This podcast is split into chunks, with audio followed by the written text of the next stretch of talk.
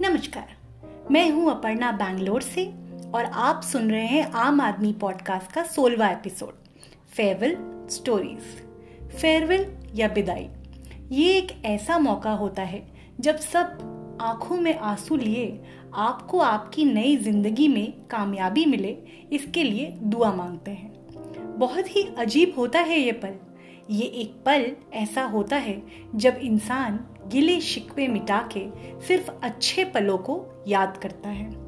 Farewell schools में होते हैं, कॉलेज में होते हैं। जब शादी होती है तो विदाई होती है। और ऑफ़िस में तो फेयरवेल होते ही हैं। फेयरवेल कहीं भी हो, कुछ पीछे छूटता है तो बुरा तो ज़रूर लगता है। तो आज कहानी है मेरे फेयरवेल्स की। ज़िंदगी में पहला फेयरवेल मुझे मिलने वाला था जब मैं क्लास टेंथ में थी। बोर्ड की पढ़ाई चल रही थी। अब टेंथ क्लास में हमारे टाइम में बड़ा प्रेशर रहता था। जिसे देखो आकर बोलता था, इस बार तो बोर्ड है ना? हम्म अरे क्या हम क्या हूँ? किसी के गम में मज़े लेना ये कहाँ की इंसानियत है? यहाँ हम पढ़ पढ़ कर मर रहे हैं और ये हमारी मजबूरी पर हंस रहे हैं। दोस्तों का फ़ोन आता था तो कितना सिलेबस हो गया? ये हो गया कि नहीं? वो हो गया कि नहीं? ये क्वेश्चन पेपर सॉल्व कर लिया? और लास्ट के एक मिनट में डिस्कस होता था फेयरवेल में क्या पहनेंगे? कब होगा? क्या होगा? ओके बाय बाय वो फेयरवेल में जाने का क्रेज पढ़ाई के लिए अजीब सा मोटिवेशन देता था।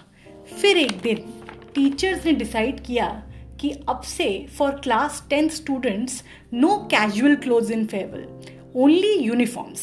धत तेरे की, पूरे एक्साइटमेंट पर पानी फेर दिया। एज पर टीचर्स बच्चों का पढ़ाई पर से ध्यान हट जाता है। और ये कौन देखेगा कि टीचरों की बुराई करने में कि कितना अन्याय हो रहा है हमारे साथ, में कितना टाइम जा रहा है। पर रूल तो रूल था फेयरवेल हुआ और वो भी स्कूल यूनिफॉर्म पहनकर।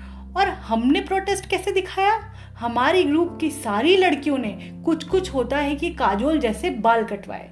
ये था हमारा स्टेटमेंट टीनेज रिबेलियसनेस इसी को कहते हैं।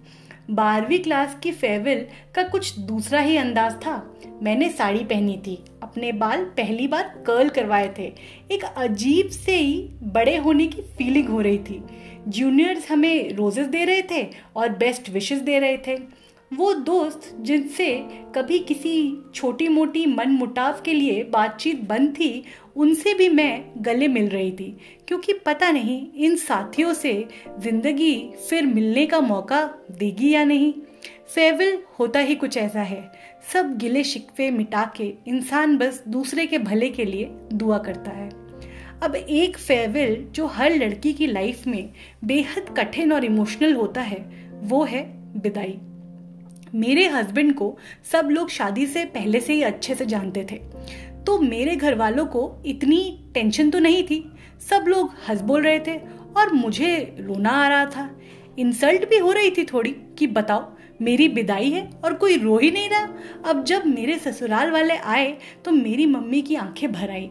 तो मेरी सास, जो कि एक माँ का, अपनी बेटी को विदा करने का दर्द अच्छे से समझती थी, बोली, अरे, भाभी जी आप क्यों रो रही हैं? रोने के दिन तो मेरे आए हैं। अब ये सुन के मेरे घर वाले ठहाकर लगा लगा कर हंसने लगे कि बताओ, इसकी सास को भी पता है कि ये आफत की पुड़िया है। अब मेरी सास लाख समझाने की कोशिश करे कि अरे, मेरा वो मतलब नहीं था।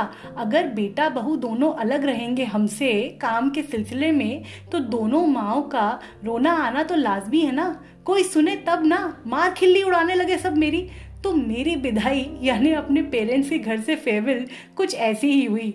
थोड़ा रोते रोते थोड़ा हँसते हँसते और मैं शुक्रगुजार हूँ अपनी सास की, जिन्होंने वो भारी मोमेंट मेरे लिए इतना लाइट बना दिया। आज भी बनाती हैं वो, मेरी हर मुश्किल को आसान। अपने कार्य जगत में तीन चार बार मैंने अपनी नौकरी बदली। हर बार मुझे फेवल दी गई। हर बार एक ही गाना मेरे दिमाग में चलता रहता है। बस फेयरवेल में मैं गाती नहीं हूँ। आज गा ही देती हूँ। आँखों में सपने लिए, घर से हम चल तो दिए। जाने राहें, अब ले जाएँगी कहा? मिट्टी की खुशबू आए, पलकों पे आँसू लाए, पलकों पे रह जाएगा यादों का जहाँ।